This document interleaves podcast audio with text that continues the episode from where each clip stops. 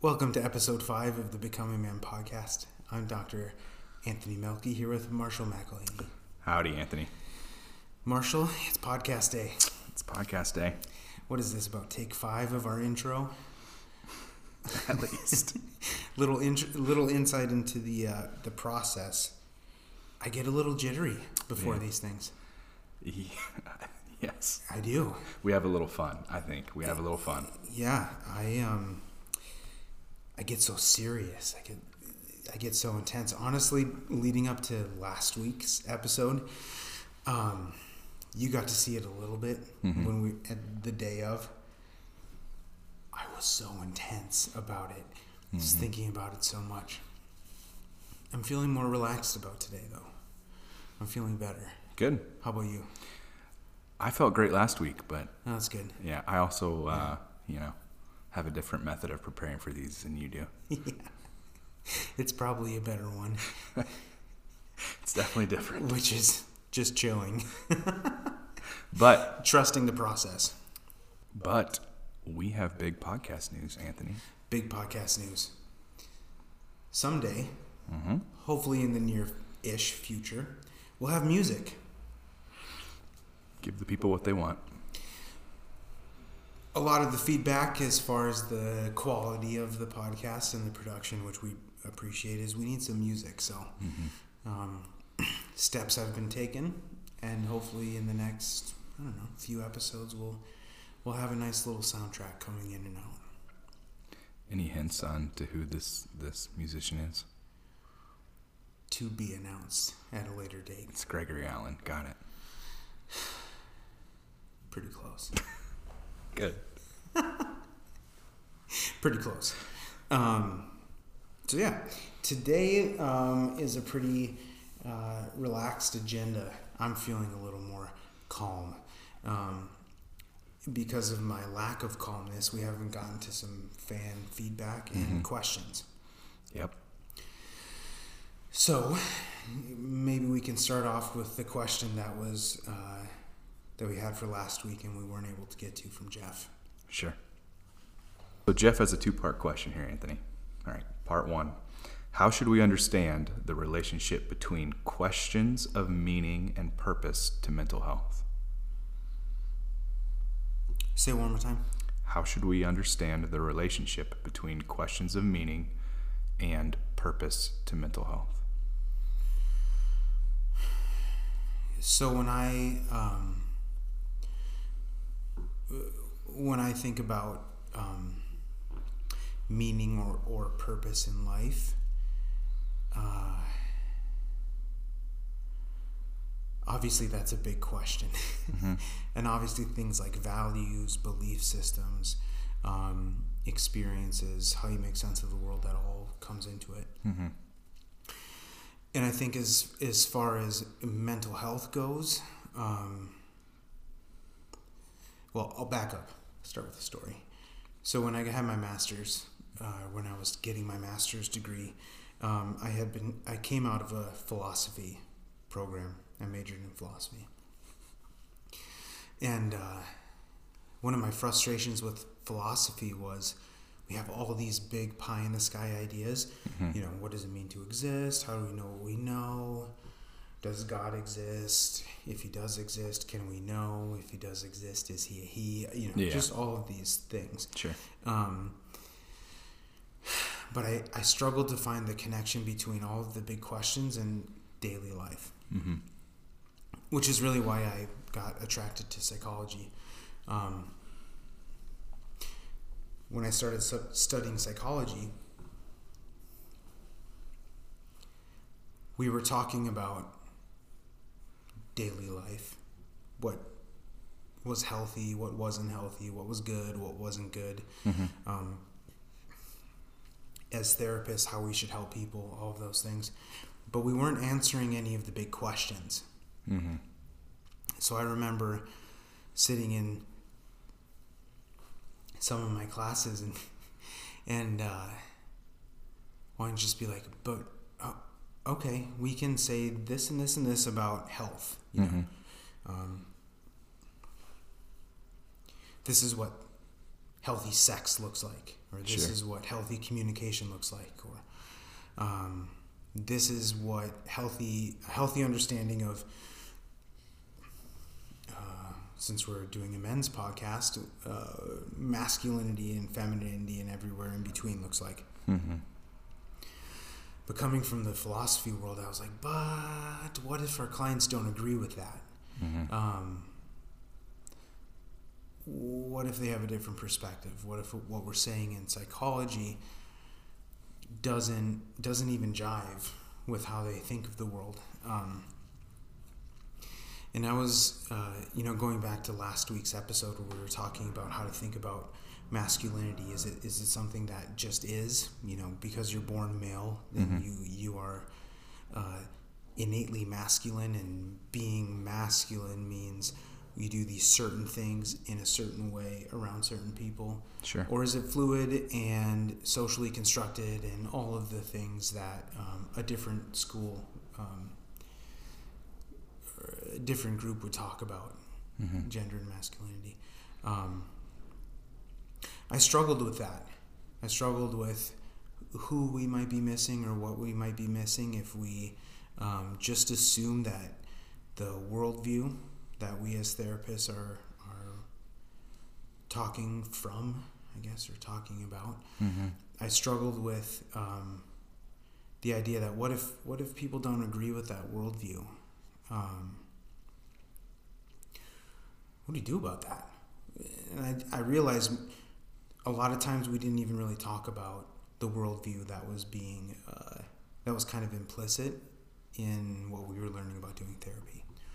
Um, so my uh, final master's project, in addition to like the thesis, writing about masculinity, all that stuff, Mm-hmm.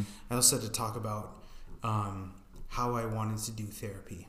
And for those of you outside of the therapy world, there's theories that we use. Um, so talks about how we see problems, how we think about solutions, and the kind of questions we ask. Um, in the first part of that part of my paper, I was just ranting about how we didn't talk about these questions. Shocking. Shocking, right? what? Um, no way. But yeah, I, I was just like, we need to be talking about sort of like the kind of assumptions we're saying about what it means to be human. Mm-hmm. Um, and since I was interested in masculinity, I was really interested in the value statements around um, feelings. Expressing feelings is good, not expressing them is bad. Um, being vulnerable with your thoughts and feelings is good, not being vulnerable with them is bad. Mm-hmm. What else? What I mean, just those types of things, you know. Right. Black and white. Yeah, black and white and uh, hierarchy. Like this is good, this is good, Right. this is bad, this is Yep. bad. Um, and I, I wanted to be able to talk about okay, what what does it mean when we label things good or bad? Um, so that's that's what I did. And that thread kind of kept going through my studies and my practice. Like, what are we saying about what it means to be human when we're t- teaching? You know, now as a professor, I think, what are we saying about what it means to be human when I teach students a theory of therapy? You know, Mm-hmm. if I teach sex therapy, for example, what am I saying about what it means to be human when I say this and this and this is a good idea in sex therapy? Um, that comes from a commitment to this idea that what we do in therapy is intimately connected to how people see themselves in the world, Mm-hmm. period. Mm-hmm. Um, so, circling back to Jeff's question, I think when people are struggling with questions of meaning and purpose in their life, I think um, oftentimes that can present as a significant mental health issue. Uh, it can present as depression, which is more than just feeling sad. It's feeling sad without hope, maybe. Yeah. Feeling sad without feeling a an, an end in sight. Mhm. Um, it's a physical experience. It's an emotional experience, and it can be a spiritual experience. Yeah. We just don't see a way out. Um, uh, reference episode two for those of you that haven't listened to it for a more in depth discussion around suicide and depression, those sorts of things. Um, anxiety. Um, Can- go ahead. Yeah, yeah. Can I chime in here real fast? Yeah. Just to, to add on to your depression dialogue here, you know, this is a conversation I have with um, clients, especially teenage clients and their families all the time. Depression, sadness can look very different to at different ages. Mhm. Um, I mean, we, we've referenced, uh, at least I think, in an episode. If not, we are doing it now, and I'm sure we'll talk about it again. But like Terrence Real's work, um, what is that one book? Overcoming Depression or Male's Secret Legacy of Depression. Um, I don't want to talk about it. There we go. yeah, I don't want to talk, about, it. about it. The So- Secret Legacy of, yeah, of Terrence Real is a therapist and researcher who Mhm. has a great book called "I Don't Want to Talk About It," um, which is about men and depression. yeah. hmm in that book, I mean, he talks about this a lot, connecting men's anger and despair. Not just I mean, when I hear sadness, I think you know hmm crying and, and feeling very down in the dumps, but Mhm. it can look different for different people. Mhm. Um, so keeping that in mind when we're talking about these type of things as well, it's it's much bigger than just what your initial you know um, Yeah. intake is of, of the emotion. And depression looks different in males than females. Yep. Um, our standard stereotypes of depression are probably more connected to, to the female presentation hmm of depression sad, lethargic, Yeah. whatever stereotypes you want to throw out there. Uh, male depression often shows up in irritability. Yeah. Um, it can show up in in uh, how do I put this? It's it's it's like the uh, abuse of power is too strong of word, but it's the uh, the use of power in order to uh, in man this is hard. I want to say in order to displace responsibility for their actions hmm and put it on other people or situations. Uh, it's scapegoating or something like Yeah. that. You know, it can look like again lethargy, being super down, low, but anger and irritability is one of the biggest signs. Yeah. Um, Same with teenagers too. yeah, yeah. Um, anyway, getting back to the question meaning, purpose, and mental health. So often, um, when uh, people come to therapy, they do experience, you know, a stressor. You know, something's going on, loss of job, clinical depression that's more biologically based, or their their chemistry in their body is making it happen. Um, dealing with traumatic events of the past that they can't get over, things like that. Um, but those sorts of things can shake us to our core. Mhm. Um, have you ever had a panic attack? I don't think so, but maybe. They're terrible. Yeah. I've had three that I can identify. When they happened, I was I was like, "Oh, my lord, what is happening to me?" Yeah. My heart was beating out of my chest, uh, just like my body was filled with energy. My mind was racing beyond control. These these were years ago, like 2015, 16 was the last time I went through anything like this. Um, but they shook me to my core Yeah. because it sort of challenged this idea that I had a con- I had like a handle on my uh, life Mm-hmm. or my being in the world. I was just, the first one I had. I was driving home from work, Mm-hmm. and I didn't, didn't really see it coming. I had a hard day, and I was just feeling a little down in the dumps. And all of a sudden, whammo, you know, yeah, there it was. Experiencing things like depression, anxiety, symptoms of trauma that hasn't been dealt with yet, they can shake you to your core. Mhm. Um, also, people come to therapy a lot, or or don't. People, let's say, struggle more. Let's put it that way. People struggle more at life transitions too. Mm-hmm. Um, I work with a lot of young men who are emerging adults, 18, 19, all the way to like 28, 29, who they were good all through high school. It was fine, but then they had a transition in their life and they got stuck Mm-hmm. for whatever reason, you know. Mm-hmm. Um, too many options, couldn't make up their mind, too much pressure that they felt to succeed, all, all, all sorts of things. Yeah. But inevitably, the big questions like, why am I here? Mm-hmm. What am I doing?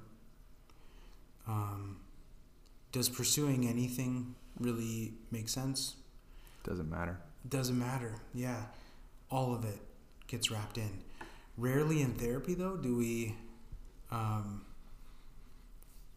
I don't say rarely. Not often do we explicitly say, like, so, what's your meaning in life? Maybe I'm doing it wrong. I do it gently. I think I'm a little more bold. I do it gently. Um, only because it's such a big question Yeah. that I realize the growth area for me is I've, I've been thinking about this since as long as I can remember. Yeah. Why am I here? And not everybody's there, Yeah. you know. Um, but I know the experience of finding a meaning and a purpose and a value in your life uh, is incredibly healing. Yeah. Yeah. It's a perfect segue into the second part of his question. I'm gonna say one more thing quick, Okay. and then we'll segue. Um, you know, we talked about uh, the rate of suicide in farmers. Mm-hmm. I would guess that part of that, um, part of what we're talking about now, Mhm. like feeling like you have a place in the world, feeling like you're gonna make it, feeling Yeah. like you matter, um, feeling like what you're doing is meaningful in whatever Mhm. way you define that, whether it's making money, whether it's being able to sustain your family, or all of that, whether it's feeling valued in your Yeah. even in the national dialogue feeling valued you know i think if those things are missing uh, it's a lot harder to find a reason to push through really difficult things Yeah. a lot of what um, i've read or experienced around feelings you know suicidal thoughts and depression Mm-hmm.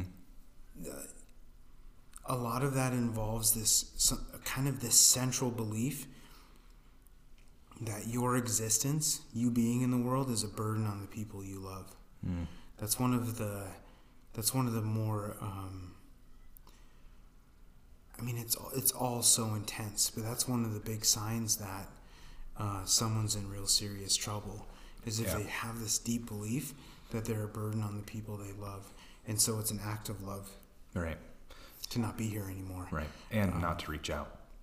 and not to reach out. Yeah, yeah. Oh man, this idea of being a burden. Mm-hmm. Um, I know you had a few stories that you wanted to throw in. Just gonna pull back for a second, and even go back to what we were talking about around the changing dialogue around masculinity from last week. Um, something that I've seen in the men that I know inside and outside of my professional work whether it's been they've said it to me or I've just picked up on it, is that maybe uh, they're burden and unwanted or undesirable in society in general. Mm-hmm. Um, maybe the time their time of relevance is up. Mm-hmm. Um, and I, to be honest, I've had those questions myself. Um, you know, I believe it's important to me, for me to be a father to my kids, and uh, you know, a, a male healer Mhm. as a therapist. Um, and there's a big story around that. Probably not for today. Um, like I don't, I don't, I don't question that, but I have questioned it in the past when I feel like I can't do, um, when I can't bridge the gap between uh, what I see as my ideal as a man and as a human, loving, present, connected, uh, open and vulnerable to my wife, you Mhm. know, uh, totally present to my kids. What I have is my ideal, and then what I feel like I'm able to do in reality. It's easy for me to lock into, well, gosh, I just don't have it in me. you know, and and in my uh, the, the the the parts of my life when when I get a little more uh, down on myself, it's well, look at what you value. You know, you value all this stuff that's outside of the family. Um, and look at the burden, you know, that your dreams have cost Yeah. or have put on the people you love. That's intense. Yeah. But I'm not the only person that I know I'm not the only man and I don't I, don't, I haven't talked about this with women and so I'm not saying it's an exclusively male thing. Um, but I know I've talked to a lot of uh, men. Actually, never mind. I have talked to it uh, to a few women about it, and I know that pursuing individual dreams can come with a lot of uh, sense of being a burden. Yeah. Um, period. Mm-hmm. But I experienced it as a male, and I, and so I connect it to um, to my masculinity in a lot of ways. My identity as male. Mm-hmm. Um, How much does that connect with your identity of being a father? uh, quite a bit. Yeah. You know, we were, uh, when we were talking about the stigma of uh, around mental health and sort of the changing attitudes towards it, I definitely stand in the gap between somebody who believes that mental health is important, therapy is valuable, um, pushing against like not being emotionally available, not being connected, being Mhm. open with my feelings. Like I believe that and I practice it as a therapist, I teach it as a professor, I try to live it as an individual. But there's like something deep inside me that pushes against it, you Mhm. know. Um, and so, which is it, it can be human, you know. It's risky to, to Mhm. be vulnerable, but as a uh, as a father in particular, I feel so much pressure Mm-hmm. um, to be different, to fill the gaps that I perceived in the generations before me, Mm-hmm. you know, but also, um, you know, I, I connect with those uh, long-standing ideas of the, the of being a provider, I mean that being connected to Mm-hmm. being a father uh, and a man in general. Yeah. I like to think that if I lost that, of not being a provider, I'd be okay. I'm not sure if that's true though. really, you know. Mhm. Um, yeah. Yeah. Can I tell you a story? You don't even have to ask. You can just do it. It's a habit, man. All, any of my clients that listen to this are like, oh, yeah, sounds like Marshall. And asking questions. Yeah. Of course. Yes, please. Yes. Please. I'm going to tell you a story. Thanks, Marshall. You're welcome. you know, talking about this this uh, burden of of being a dad. I mean, that's you were talking about it, and it just resonated resonated with me at a pretty deep level. Um, that hit me so hard about halfway through grad school because I mean, it was it was my adventure into you know a quest, um, but I also could sense the toll and the amount of energy it would take to you know pull that off. Um, and to watch that happen like I, I have two little girls and one was just a wee little baby when i started grad school. Um, but like we learn about things. We talk about legacy in our first episode. You know one of the legacies that i want to leave for my kids is i want to leave um, i want to leave them in a spot where they can have healthy relationships and know what a healthy relationship looks like. And as therapists and i'm sure we'll get into this in another episode i'm not going to try and do a deep dive right now that starts at a really early age with your parents. Um, and man, I could see how it was affecting my youngest one. So it was really hard to continue to, you know, push for those goals like we're talking about, while also being aware of the burden that it's laying on my family. Um, man, I can't tell you how many times I, I talked with my individual therapist about this, you know, guilt and, and feeling of, of, you know, my choices affecting my kids, um, and not even in like a, a, a mean way. Just it felt selfish. Um, yeah. Yeah. Mm-hmm. Uh, I connect with that really, really deeply. Um, I've always been interested since I was in the professional world um, in the dialogue around meaning and identity and professional life. Yeah. Um, I I realized very early on that I was not somebody that could live a good life um, while doing a job that I wasn't passionate about. Yeah. Um, which honestly was one of the biggest driving motivators for me to get my doctorate. Yeah. That felt selfish to me. Kind of still does, you know, in a lot of ways. Um, and there was a lot of sacrifices that happened.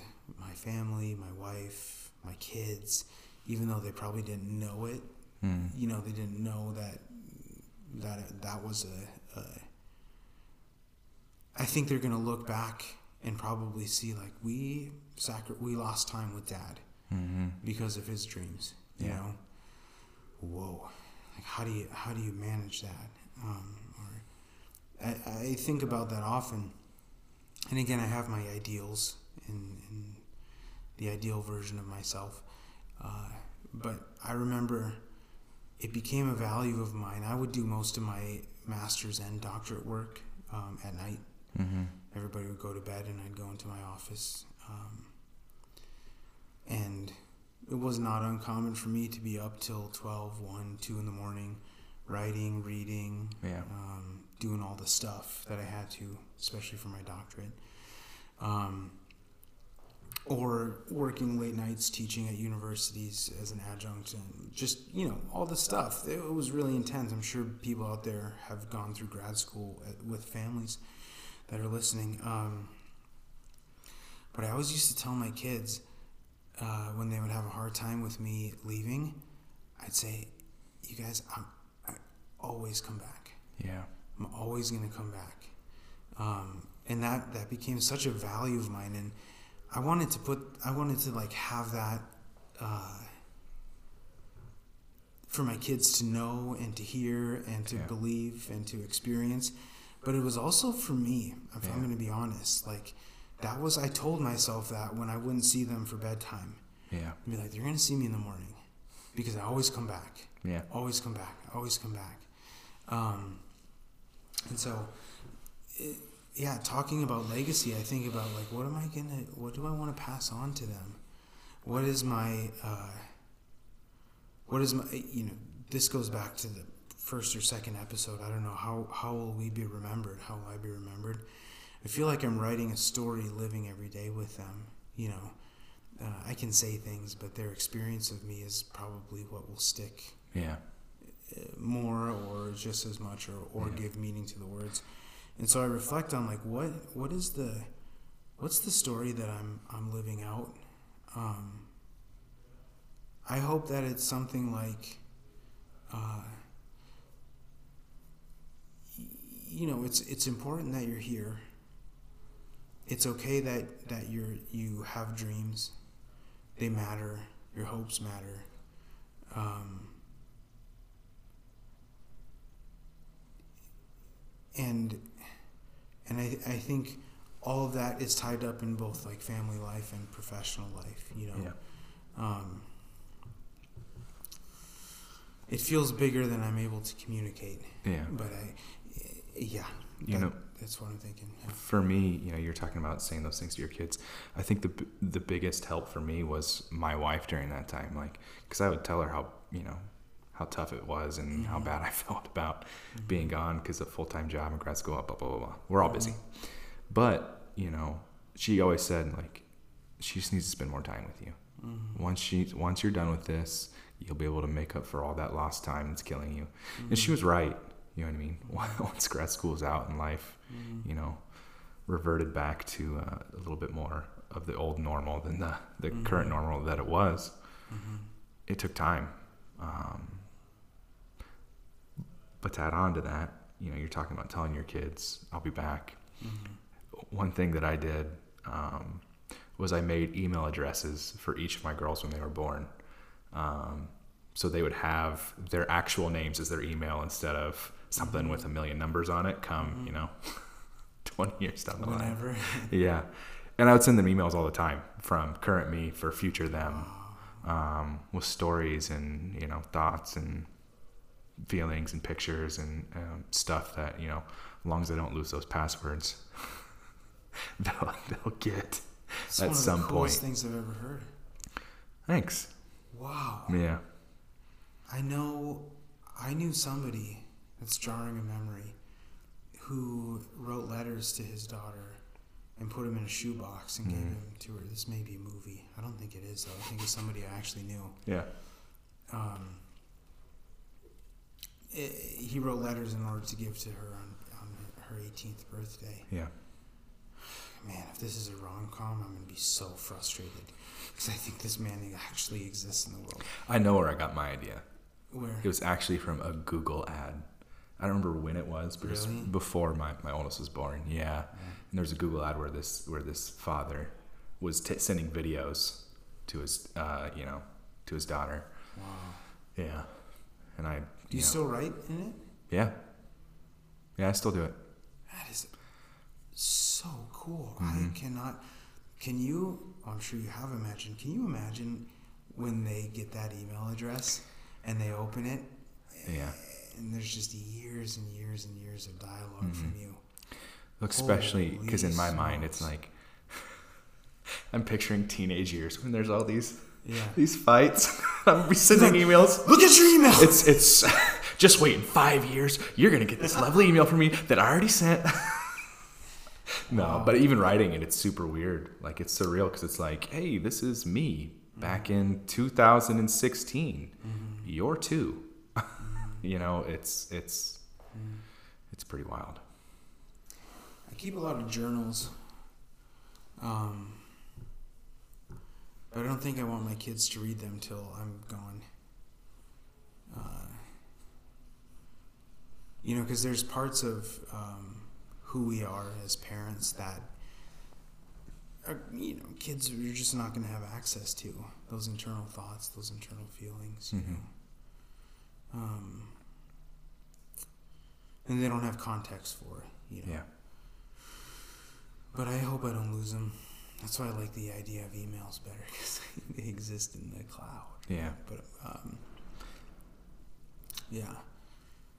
I had another story for you, uh but I'm gonna have to take you way back for it for a second.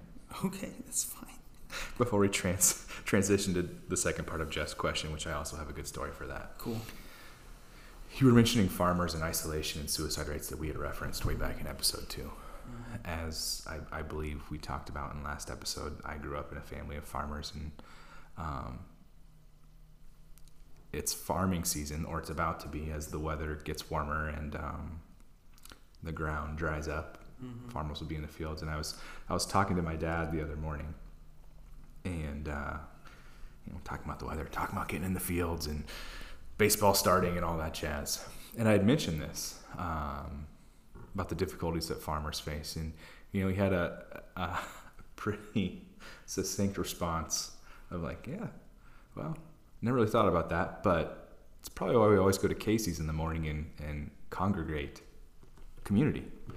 I mean, that's what my grandpa did. That's what my dad does. Like all the farmers in that in that area, they all meet at Casey's every morning and you know shoot the breeze Have coffee and have coffee, talk smack, shoot the breeze.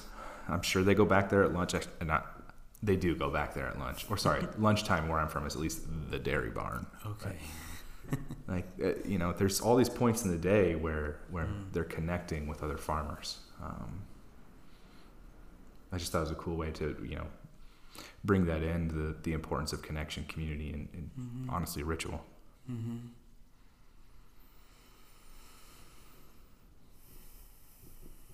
Do you know if they get made fun of for it? Meeting at Casey's Mm-hmm. by their children. What's one of I have a long. Well, I should say this. My dad was by me. Yeah. I don't know about the other farmers. I have a plethora of thoughts on the shame that can be connected to men's community making. Mm-hmm. You know, we won't go there though. Yeah. Go ahead with second part of Jeff's. Second part of Jeff's question, Yeah. and I love Jeff. Your questions are awesome. Please send more. When is the quest for meaning a philosophical one, and when is it a psychological one? Can I take first crack at this? Yeah, Okay. please. So, when you were talking about the first part of his question with meaning and purpose to mental health, mm-hmm. you used the word stuck quite a bit. Okay. And that's something I reference with uh, my clients all the time. Okay. In the sense of, and this is a story that my mentor passed down that I believe he got from Bill O'Hanlon. Maybe Bill made this up, maybe he didn't. I don't know. Famous, famous you- family yeah, therapist yeah. for solution focused therapy. He- A he- theory. he's living. Yeah, don't careful. There's. Sorry. He's not a. He's not. A, solution- what is it? Solution oriented. Sorry, solution oriented. Sorry, Bill. Uh, Bill O'Hanlon is one of the people that has written one of the more prominent theories that I was talking about earlier about doing family therapy. for sure. Um, but to even bring it back a little further, in a in a past episode, you reckon you said something around, along the lines of, you know, people wait till they're down in the dumps to go to therapy, and we stopped it and said, well, you don't have to be down in the dumps to go to therapy. Mm. That's something I bring with clients all the time to tie this philosophical over psychological quest here. Mm. When we talk about clients and we have to give them a diagnosis, which we've talked about in previous episodes, right? Whether you're talking about depression, whether you're talking about anxiety, whether you're talking about post traumatic stress, whatever it is, I like to tell clients I don't really care what this book says about what it is that I think you're struggling with. If I wrote it, it would be one sentence, and that is, I feel stuck. Well, 2 mm-hmm. sentences. With the second one, I don't want to feel stuck anymore. Mm-hmm. Right, and that's for me at least when I'm when I'm reading Jeff's question. When is the quest for meaning a philosophical one, or when is a psychological one? And you're referencing being stuck with philosophical questions. Mm-hmm. So if you're feeling stuck and it's affecting your life, how do we get help? What do we need to do? Yeah.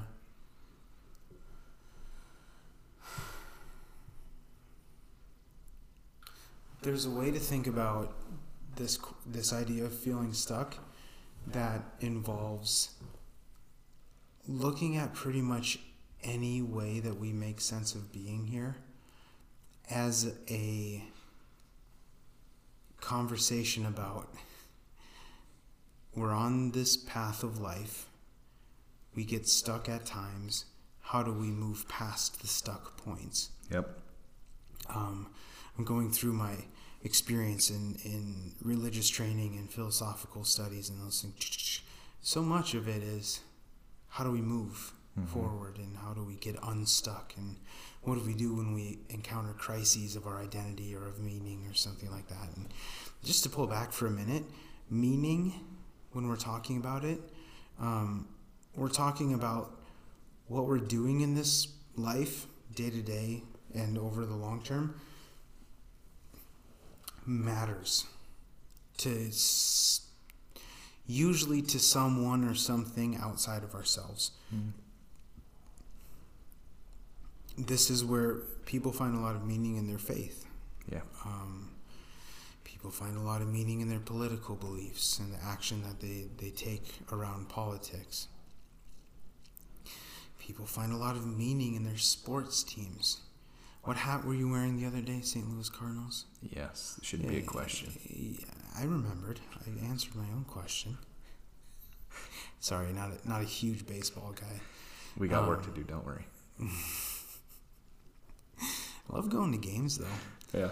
Um, but there's an identity piece to that, right? Like Mhm. it, it matters that you and you you identify as a Cardinals fan and it, it Mhm. means something to you. Anyway, that's what we mean by by meaning. Yeah. It's, uh, you contribute by your li- by your living. You matter to something outside of yourself, whether that's uh, in a faith, to God, um, to a community, et cetera, et cetera. All of that, and purpose is kind of wrapped up into that idea too. Like you're not just shooting blanks into the void every day, uh, but somehow it matters that you're here and there's there's a way that you feel that deeply. So that's what we're talking about with with meaning and purpose. Um, I forgot what why we started that. Talking about stuckness. Talking about stuckness, yeah, Yeah. Quest for meaning. The quest for meaning. When Philosophical or it philosophical? psychological? Yeah, yeah. Okay. So that's that's where I was going, at, and I did uh, pulling back on. Okay, what does meaning and purpose look like? Um, you know, for most of time, those these two things weren't distinct: philosophical and psychological, or Mm-hmm. spirituality and psychology. Um, I'm a huge fan of existential philosophy. Preach. They were the first real explicit psychologists. Um, but, all, you know, philosophers throughout time, religious writers throughout time, they had to, they talked about what it meant to, to be in the world, what it meant to be, what it meant like to be in relationships, what we do when we're struggling, what we do with anxiety, all, all of the different things. Um, so, this idea of being stuck and when does uh, the quest for meaning and purpose, when is it philosophical or psychological? Mhm. I don't know, you pick. Yeah. You know, as a therapist, we look at functional impairment. That's Yeah. what we call it. If what you're feeling is getting in the way of the life that you want, you can come to therapy. Yeah. No problem. Um, if your anxiety is paralyzing, you're so nervous about failing or whatever it is Yeah. that you're not even trying, that you're not getting out of bed, that you're That it's really hard to do you- any of those you things. You can't sleep. It's really hard to, you know, come to therapy. We know how to help. Yeah. Um, well, there's a lot of philosophy around anxiety too. Yeah. Uh, Yeah, to piggyback off of your your statements here, Anthony, you know, uh, most of my favorite therapists, not all of them, but most of them, shoot, you read any of their books, the first third of it is all old philosophy. yeah, I mean, it's tied. yeah.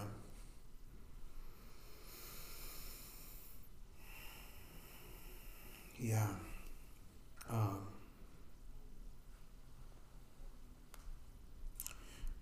when we say philosophy, at least when I say philosophy, I think about how we understand the world and our experience in it. Um, I'm thinking of a marriage. Mm-hmm. You know, when two people stand together in a church and say the vows that are traditional to, let's say, Catholic marriage. The people in the pews that are Catholic, it means one thing. They know what's going on in a certain way. They believe it. Um, Catholic weddings involve a whole mass. So there's scripture readings, there's the Eucharist, all of the things, right? People who are Catholic, it means something to them because Mhm. that's how they organize their world. They understand it. People who aren't Catholic, it means something else.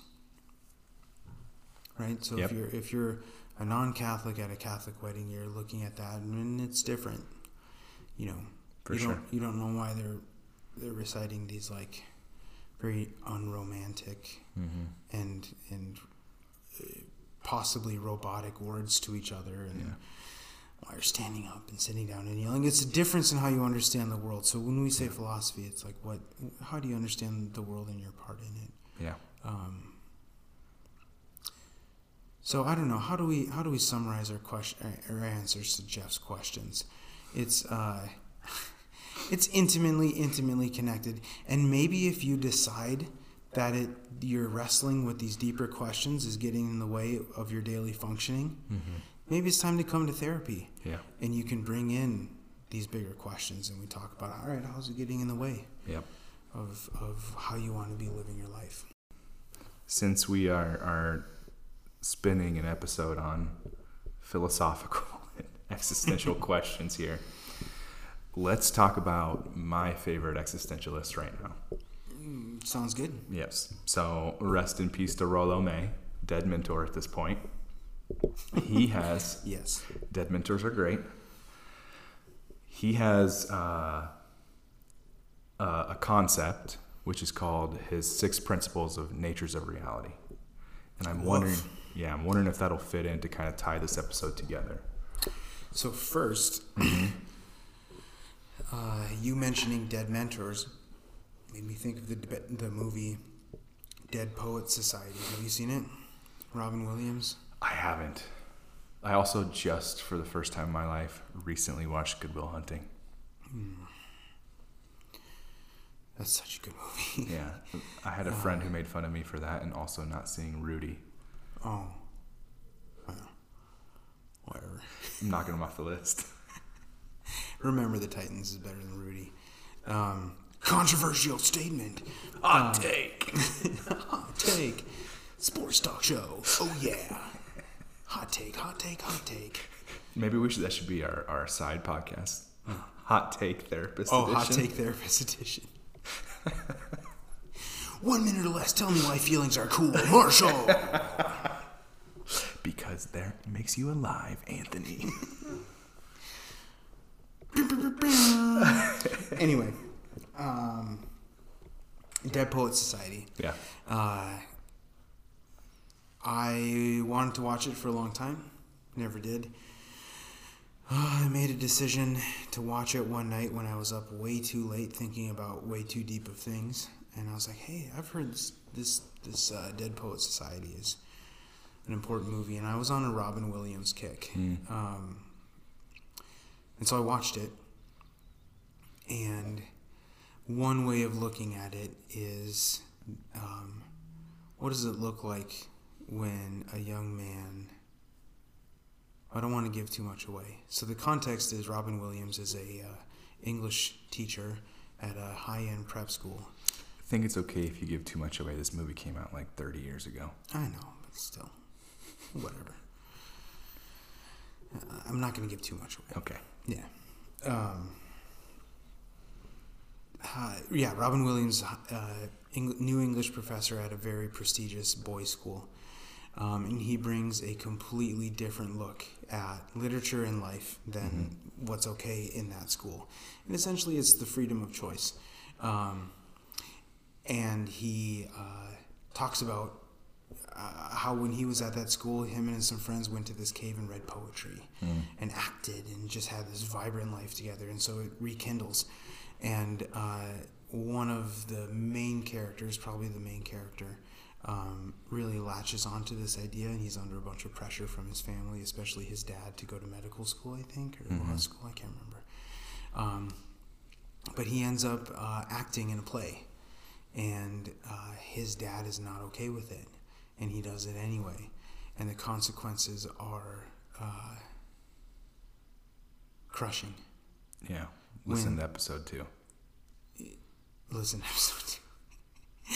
yeah, but it's an it's pretty incredible representation of what some of what we're talking about. You know? Yeah. Um, there's a lot of cheese in that movie too. It's I think it's an early '90s movie or something. Anyway, Mm-hmm. powerful, powerful stuff. Uh, anyway, talking about Rollo May, and uh, what was the fancy term he used? Nature's of reality. Natures of reality. Or nature. Nature of reality. Six prin- principles of the nature of reality. Yeah. Concept of courage. Once again, I say woof. Yeah. That's a it's a fancy word, fancy term. Very intense. He's a therapist, or he was a therapist, who talked about big questions. Um, I think we had identified one that we were interested in talking about, or at least I don't know if it was one or a connection of one. Um, but in that chapter, he talks about how people try to ha- kind of have a center in their li- in their life and how they they view themselves in the world, sort of like a Yeah. core of themselves. Maybe in some circles we could call it a soul, Yeah. some sort of center uh, where their identity is located or preserving some sense of Yeah, self. What what their experience is. Mm-hmm, mm-hmm. One of the things that he talks about when he's talking through that is this idea that uh, struggles, mental health symptoms, depression, anxiety, anger, substance abuse, you name it, Yeah. rather than looking at them as failures or um, weakness Mm-hmm. or failures in character or uh, I don't know, less than, Yeah. whatever. Looking at it as an attempt to preserve your center at all costs. Um, so, if you think there's no hope in the world for you, you shrink your world so that you can tolerate not feeling hope. Yeah. You know, one of the big things with depression is isolation. Mm-hmm. When you're feeling depressed, you isolate. Looked at one way, it's like, oh man, he's just not around anymore. He's not engaging. He just doesn't have the desire to work hard enough to, to, to show up. Yeah. Another way to look at it is look at him fight for his life. Mm-hmm. How can I meet him there? Yeah. Um, yeah. Anger could be seen in a very similar way. You know, one way to look at it is ah, he's out of control. He's ridiculous. Um, he's too emotional. He's not safe to go by. Um, another way to look at it, though, is wow, look at him rage against the hopelessness that he's experiencing. Mm-hmm. Or look at him trying to grasp at some sense of, of um, clarity in in the way that he's experiencing the world right now because it's he struggles so much you know so Mhm. you can switch your lens on people's struggles Yeah. um, in order to look at it in, from a place of like compassion and and uh, I don't know survival I want to call it that Yeah. I mean, to kind of piggyback off of your Anthony, for all the listeners out there, it's like think of the things that you do on a daily basis, um, whether it's behaviors or feelings or emotions or thoughts that bring you back to your experience, bring you back to your baseline, bring you back to your normal. Like how all those things start to, you know, you talk about being centered, right, in your own Mhm. experience. Therapists, we call it homeostasis, right? What are the things that bring you back mm-hmm. to your experience in this world that make you what you are at this point in time. Mm-hmm. Mm-hmm. Hmm. Uh, a lot of thoughts around feelings. Mm. Ironic, I suppose. Um, I have, I have thoughts about feelings, and I have feelings about thoughts, and I have feelings about having thoughts about feelings. anyway, sorry. Anyway, um, uh, so often when people come to therapy and are struggling, the barrier between where they want to be and where they are is experiencing the emotions that are involved in what they're struggling with. Mm-hmm. Um, you and I both do a lot of couples therapy. Yeah. One of the biggest things in couples therapy is being able to feel the feelings that are associated with the struggles that are happening in the relationship. Yeah.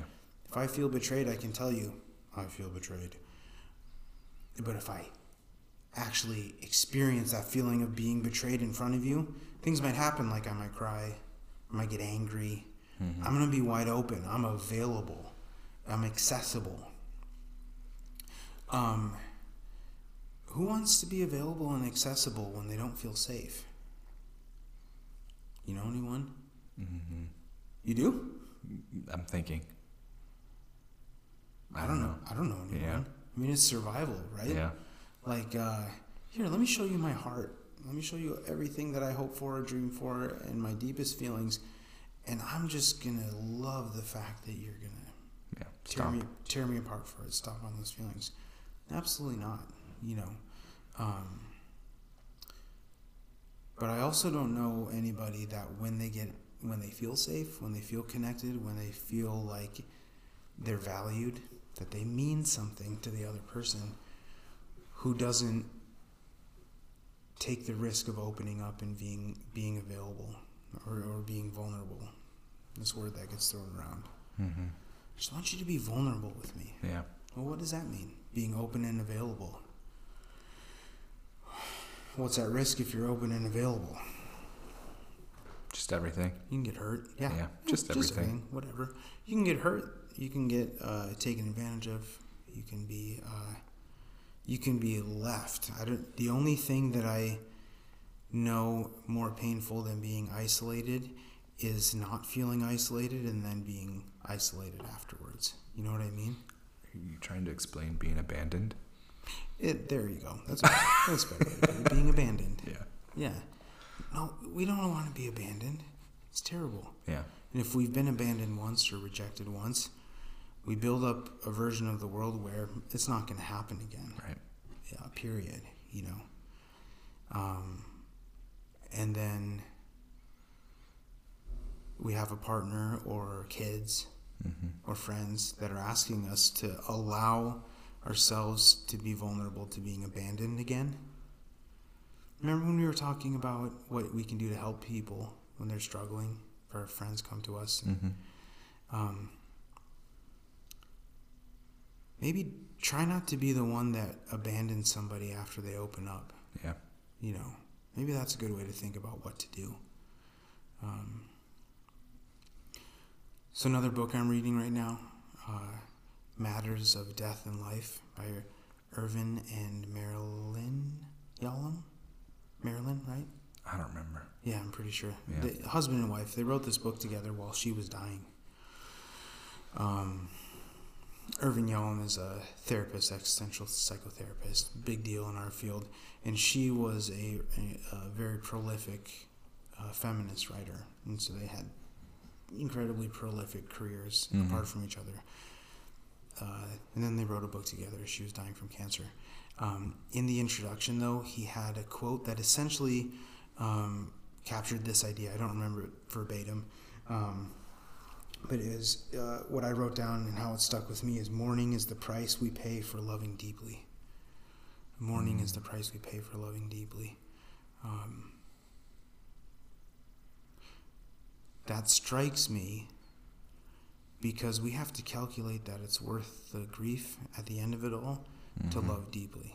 We have to we have to place our bet on this being open, this being connected, being vulnerable, Yeah. um, which again means being accessible to both connection and pain. That we're gonna mourn the loss of that eventually. Yeah. That's heavy.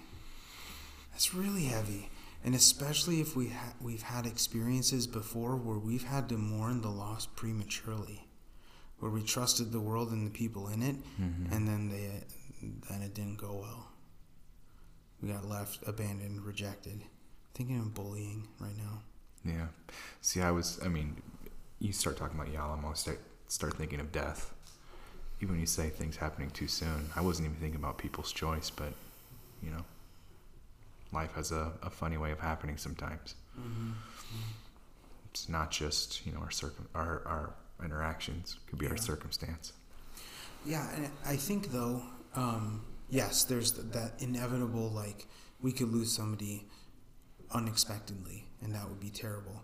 But then there's these micro experiences that we have, um, or maybe not so micro, like again a bullying, Yeah. Or trying to be a part of a group or a community, then it doesn't work and we get rejected. You know, Mhm. um, for those of us who've experienced trauma from our parents, like the the deep pain that comes from being harmed in the most what's supposed to be the safest relationship in the Mhm. world, you know. Um, there's a word for that. We call it attachment injuries. We'll get back to that later. Yeah. But it's essentially ruptures in the relationship between the people that we love and trust the most. Um,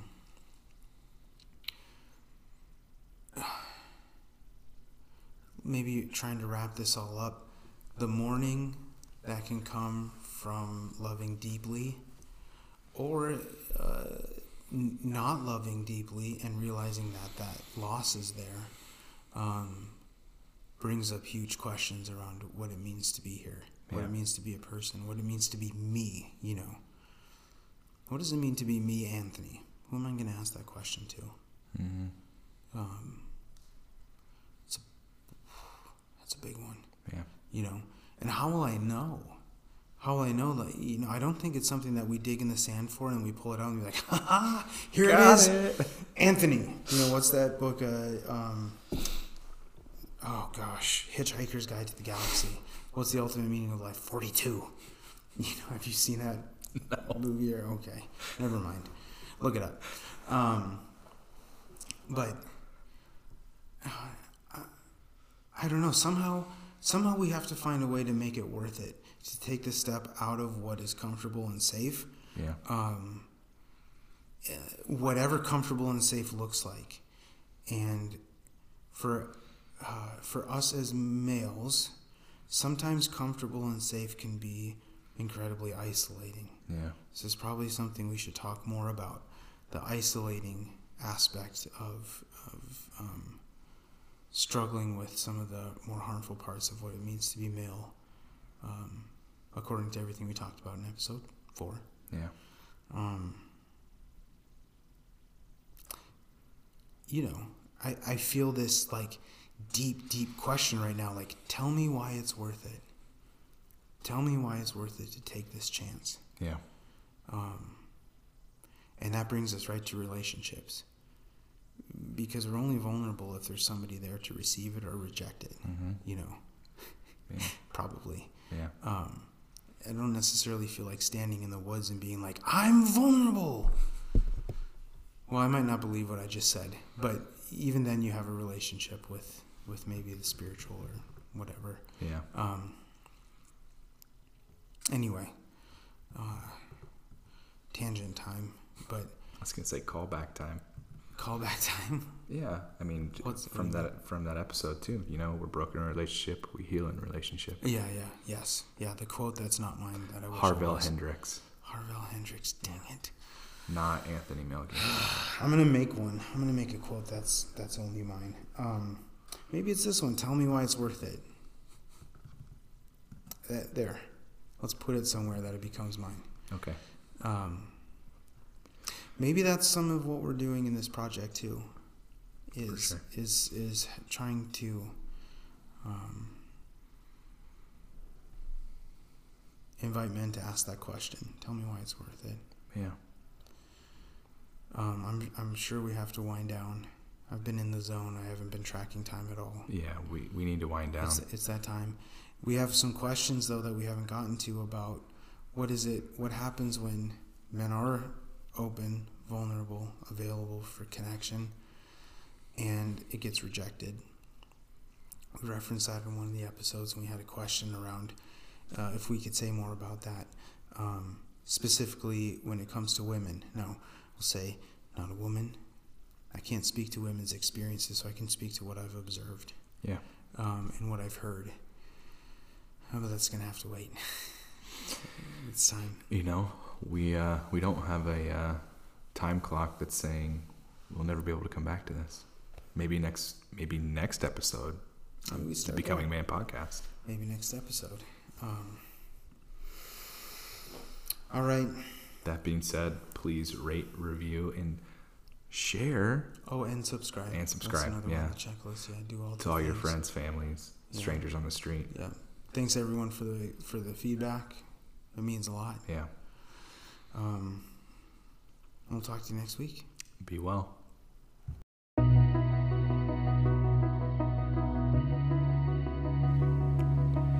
This is the Becoming Man podcast. I'm your host, Dr. Anthony Melky, here with co host Marshall McElhaney. Integrating our knowledge and experience as family therapists, husbands, fathers, and men, we explore a wide range of topics from a masculine perspective, including mental health, relationships, fatherhood, and meaning making in today's ever evolving world. Thank you for listening, and welcome to the show.